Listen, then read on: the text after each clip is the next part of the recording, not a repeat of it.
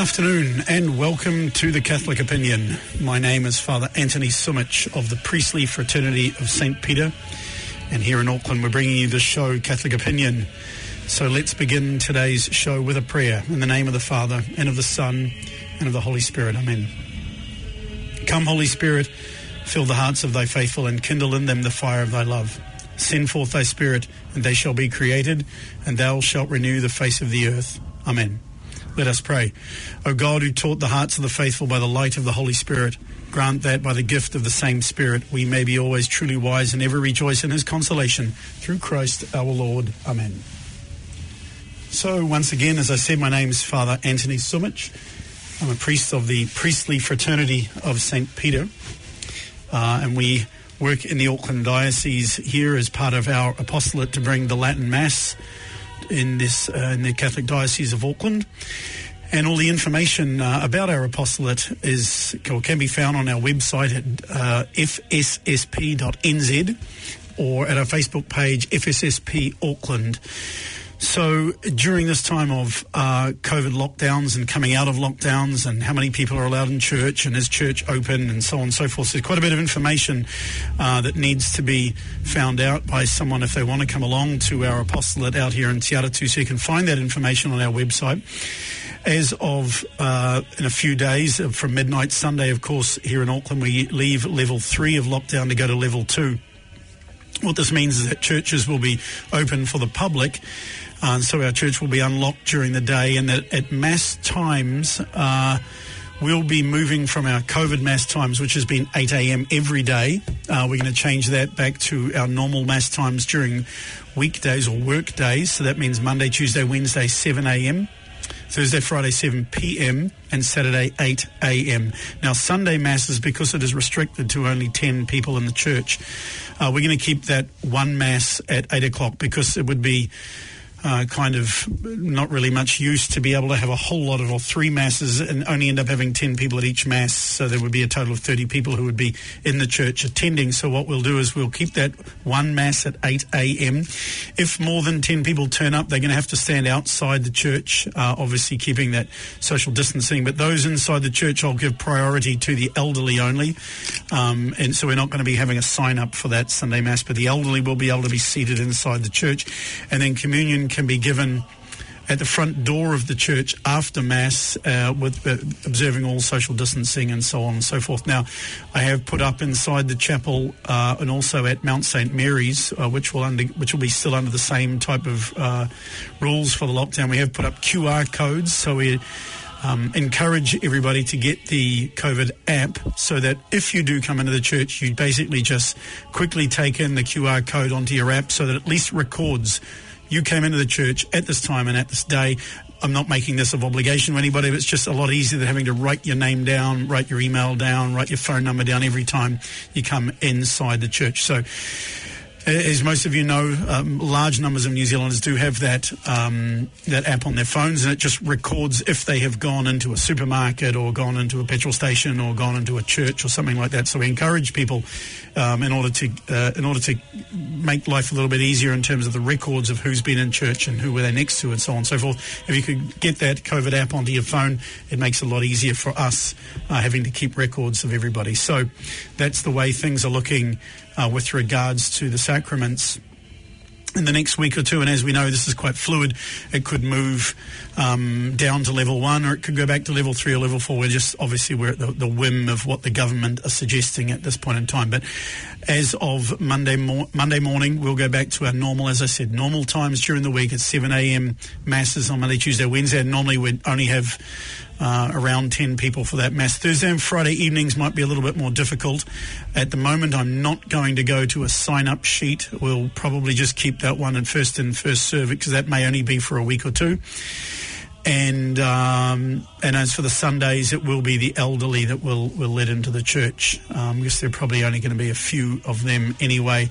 And we'll see for the following week if we'll move to solemn Masses, which is quite a possibility that we will.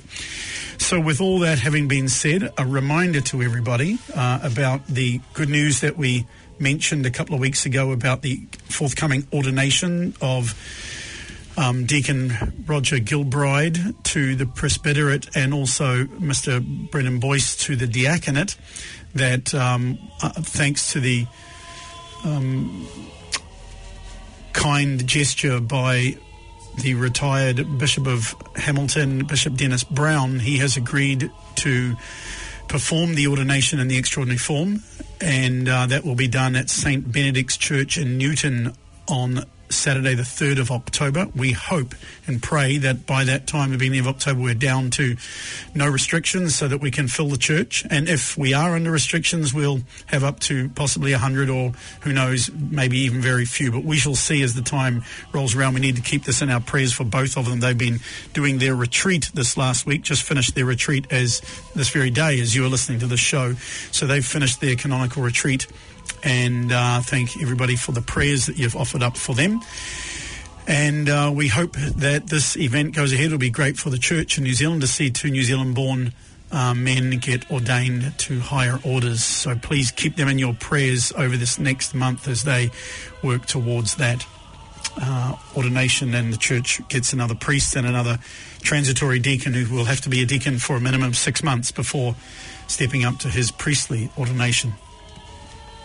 So having spoken quite a bit there on the general events and things happening around our apostolate and our chapel here in New Zealand, we're going to turn over now to church history, where we've been working our way through the long 13th century and the climax of Christendom and the growth of an increased degree of holiness within the church, but also looking at the difficulties, the constant battling between the emperors, the German emperors and the papacy, and at the same time also the breakaway, now a couple of centuries old, between the Eastern schismatics and the church, and the attempts of various popes to try and get things brought back together, reconciliation of peace between the East and the West.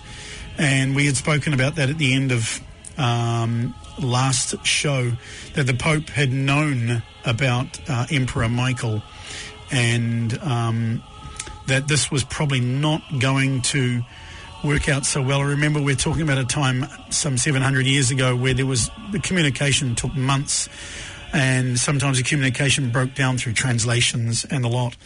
So the Easterners were being represented by Emperor Michael Palaiologus, and he had written a letter to Pope Urban IV, and Pope Urban IV had not made a reply to him for nearly a year. So in July of 1262, the Pope made an alliance with Baldwin II, who was the ex-Latin Emperor of Constantinople, with the redoubtable Prince William of Achia, and with the wealthy Venetians against the Greek schismatics of the Byzantine Empire. The Pope released William from the oath that he had taken not to bear arms against the Byzantines as a condition of his release by Michael after 2 years in captivity following his humiliating capture under a pile of hay following the disastrous Battle of Pelagonia.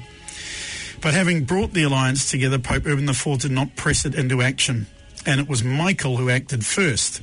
Early in 1263, Michael Palaiolgus sent an army under his brother Constantine, which attacked William's capital of Andravida, defended in William's absence by a dauntless knight named John Cutavas, whom we are told, and maybe with some exaggeration, put to flight the attacking army of 15,000 with only 300 men. So there may have been some degree of exaggeration there, of course.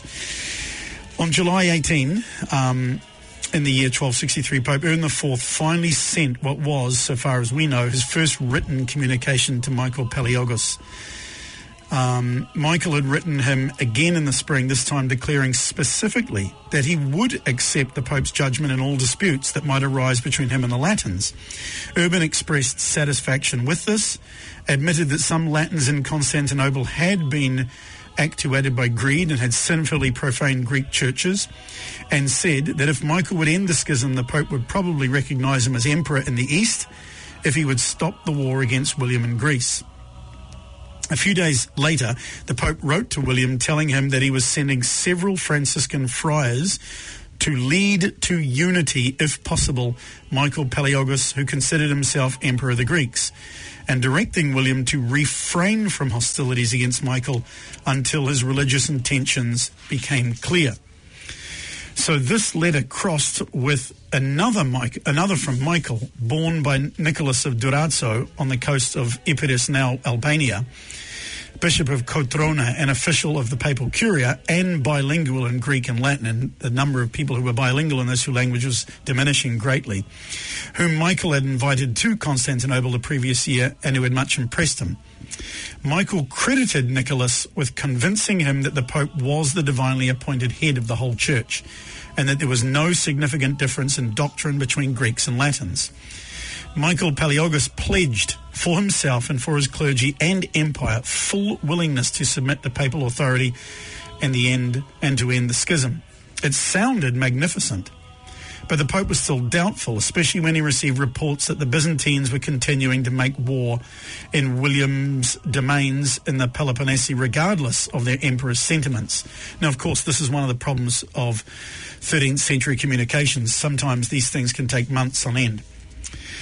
Thomas Aquinas' treatise on the errors of the Greeks, completed about this time, could also well have caused Urban IV to doubt that there were in fact no significant theological differences between the schismatic Greek Church and the Catholic Church. In the summer of 1264, Urban sent Bishop Nicholas back to Constantinople with an offer to convoke an ecumenical council to settle the issues dividing the Greek Church from the Church of Rome. Right, so far that starts to look quite promising, and quite simply history says that at this point in time there was really a window opening for a possibility of a possible end of this schism. Nonetheless, let's switch our narrative over to the western part of Europe and see how things were going there. Now, during the first 6 months of his pontificate, Urban IV took no action on the still simmering dispute between Henry III of England and the nobles who had insisted on reform of the English government.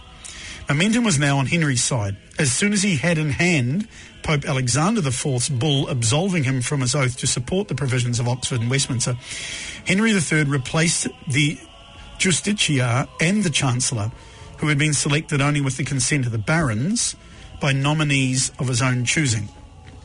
Soon afterward, he also removed the sheriffs and custodians of castles chosen by the baronial council of 15, replacing them also with his own personal appointees. In September of 1261, Simon de Montfort, the Earl of Gloucester and the Bishop of Worcester summoned a parliament of 3 knights from each shire to meet at St Albans without any reference to the king. Henry ordered them to meet at Windsor instead. Confused and fearful, most of the knights did not assemble at either place. By October, the king's agents had completely separated Simon and the Earl of Gloucester. Gloucester came to terms with Henry, while Simon departed in disguise for France, saying he preferred to die without a country than as a perjurer to desert the truth.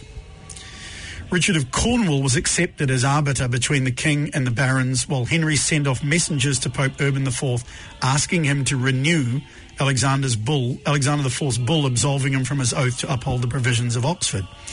Urban did so on February 25, 1262, on the grounds that the oaths interfered with the king's liberty. And in May, Richard, as arbiter, ruled that Henry could choose whomever he wished as sheriff, regardless of any previous agreements to the contrary. All the barons but Simon de Montfort, who was remaining in France, accepted Richard's decision. It appeared that the great reform movement was dead in the water. But it was not. Simon de Montfort had lit a fire in England which was never to be put out, launching that country on the long road to creating the first true national parliamentary government since the Roman Republic of Cicero's day. Simon would not be reconciled to the full restoration of Henry III's misused power. St. Louis IX had to report that he could find no way to peace between the two men. increasingly apprehensive. In March 1263, Henry demanded oaths of loyalty from the barons, the counties, and all the citizens of London. In April, Simon returned to England at the urging of many of the barons and met with the new Earl of Gloucester. His father had suddenly died the preceding year at the age of only 40, and renewed with him and others the earlier oath to treat as enemies all opposing the provisions of Oxford. In May, the oath-takers issued a written demand to the king that he renew his commitment to the provisions of Oxford. No doubt, and he did, Henry refused. His refusal meant war. By early June, fighting had begun. The barons had allied themselves with the redoubtable Prince Llewellyn of Wales, a long-time and successful foe of Henry III, and Simon roused the people of London, where the royal family had taken refuge in the Tower. In mid-July, Queen Eleanor, wife of Henry III and mother of the able and increasingly influential Crown Prince Edward, attempted to escape from the Tower up the Thames River to join her son at Windsor. She was bombarded from London Bridge by a mob, first with eggs and then with rocks. Though Mayor Fitzthomas of London, a strong supporter of Simon de Montfort, came promptly to her rescue, Prince Edward never forgave this insult to his mother. But for the time being, Henry III, almost without military support, had no choice but to accept all the demands of Simon and his associates, the most important being the restoration of the agreements made at Oxford in 1258. Though the Council of 15 was supposed to be restored, in fact, Simon de Montfort was now the leader of England.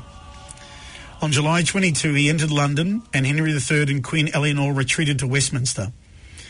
Early in August, Prince Edward surrendered Windsor Castle to Simon.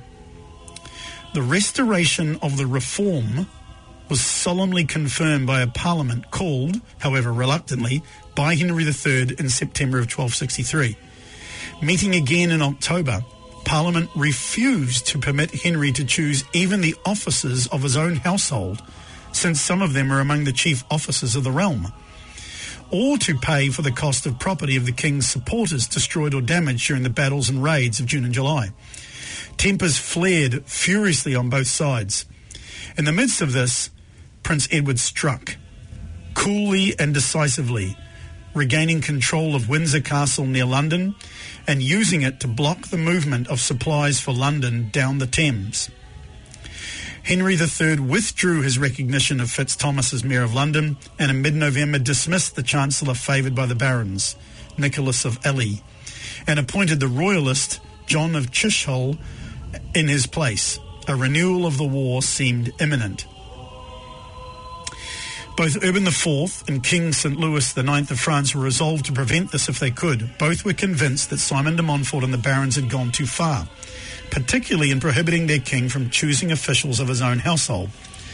Parliamentary government seemed to them a prescription for anarchy, for the destruction of civilised and Christian order. If Henry III had not been so politically inept, he could surely have worked out a compromise.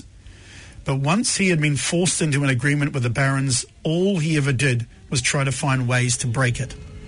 Consequently, the basic issue of royal versus parliamentary power kept recurring in its most stark form. Pope Urban IV was a good man, but of limited imagination and ability. St. Louis IX was a great man and a saint, but neither had a mind which could leap out of its own time and cultural conditioning. Simon de Montfort had a mind which could and did do just that.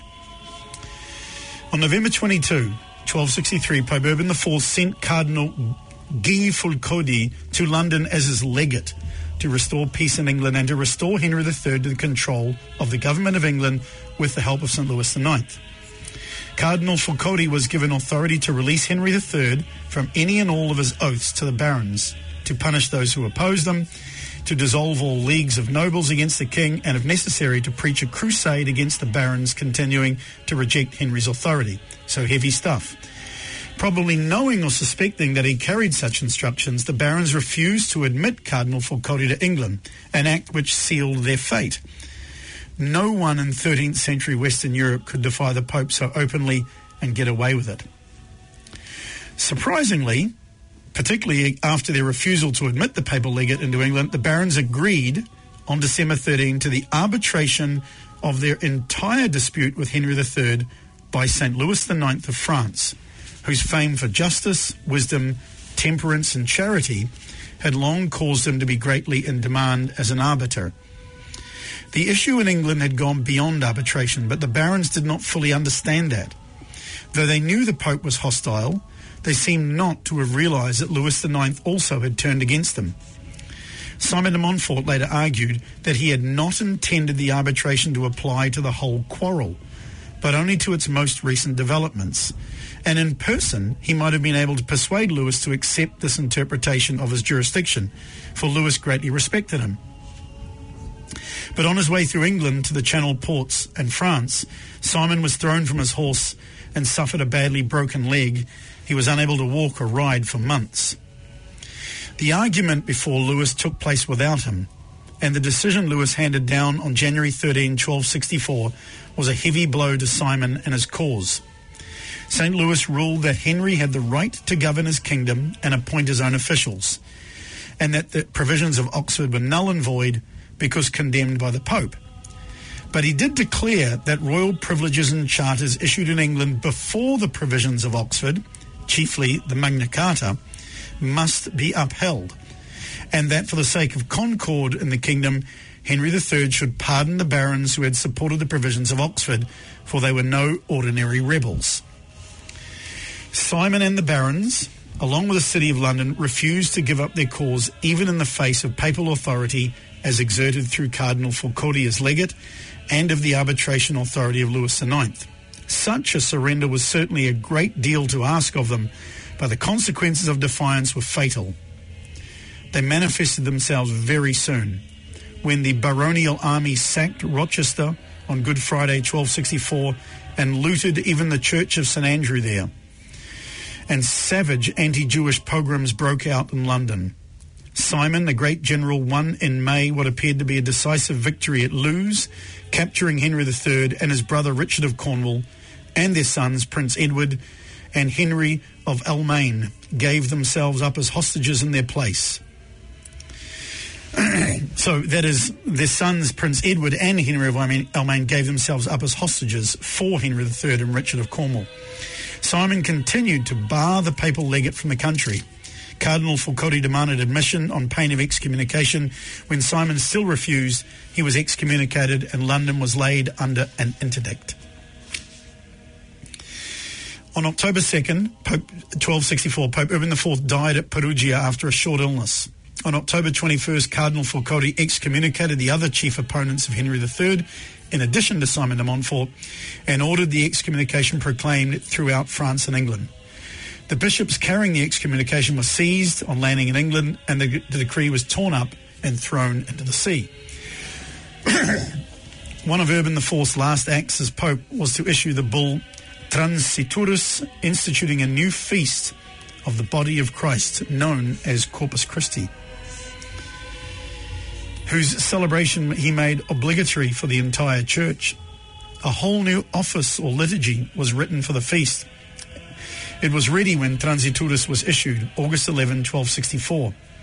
It was avowed at a Dominican general chapter held at Vienne in 1322 that this liturgy was written by St Thomas Aquinas, and the preponderance of evidence indicates that this arbitration is correct.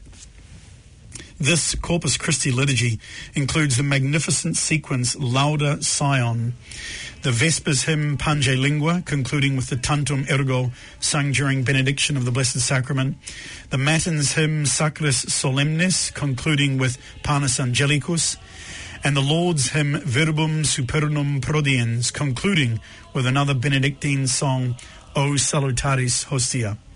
Familiar for centuries to every Catholic, these glorious Latin hymns continue to be widely sung today.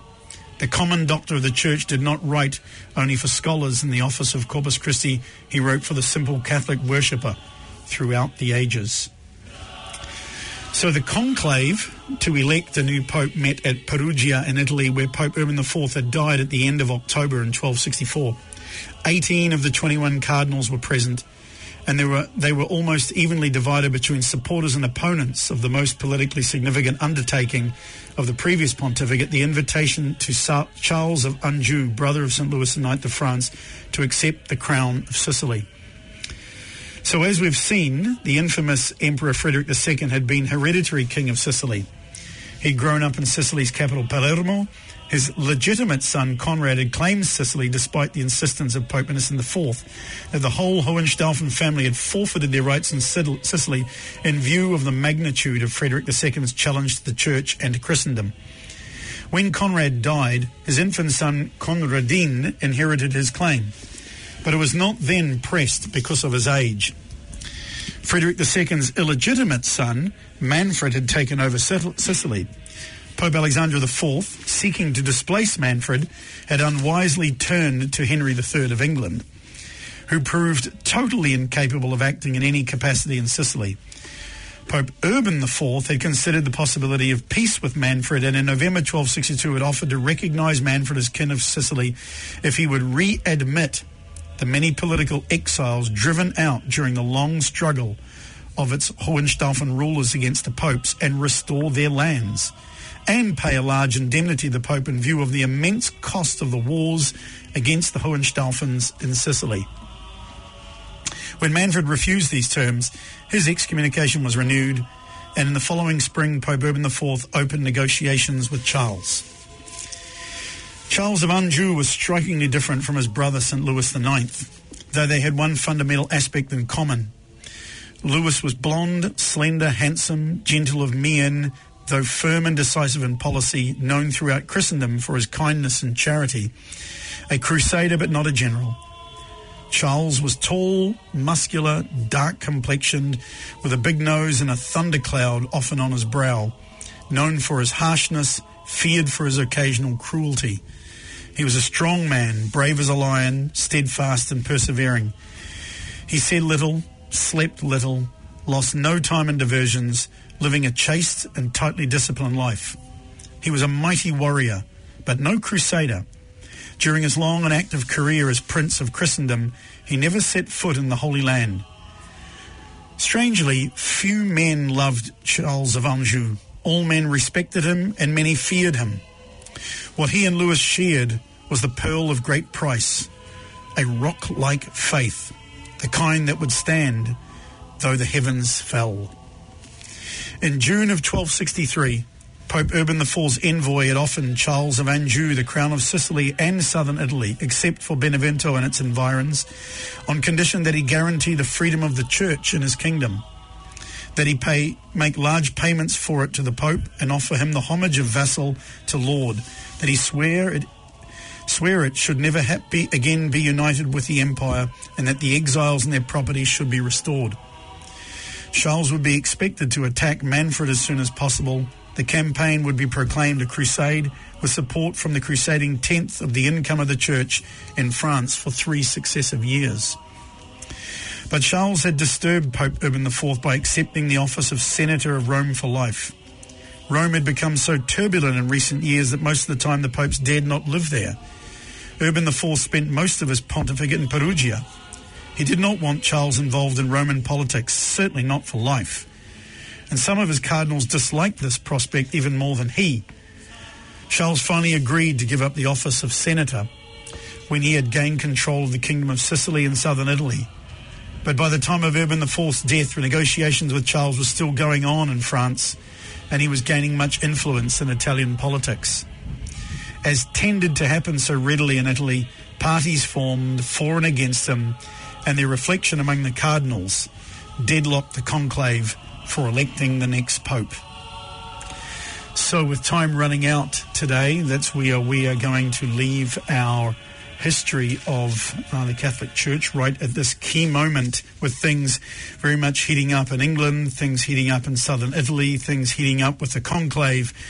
all and things also on a knife edge with the Eastern Church. So we'll come back to this again next week. Hopefully you all have a blessed week coming up, especially those of you here in Auckland as we go out of level 3 into level 2 and are able to get back into our churches and get those sacraments. So once again, keep an eye on our website at fssp.nz. You're able to receive all the sacraments at St. Anne's. So we'll conclude with a quick prayer. Glory be to the Father, and to the Son, and the Holy Ghost, as it was in the beginning, is now, and ever shall be, world without end. Amen. May God bless and keep you all.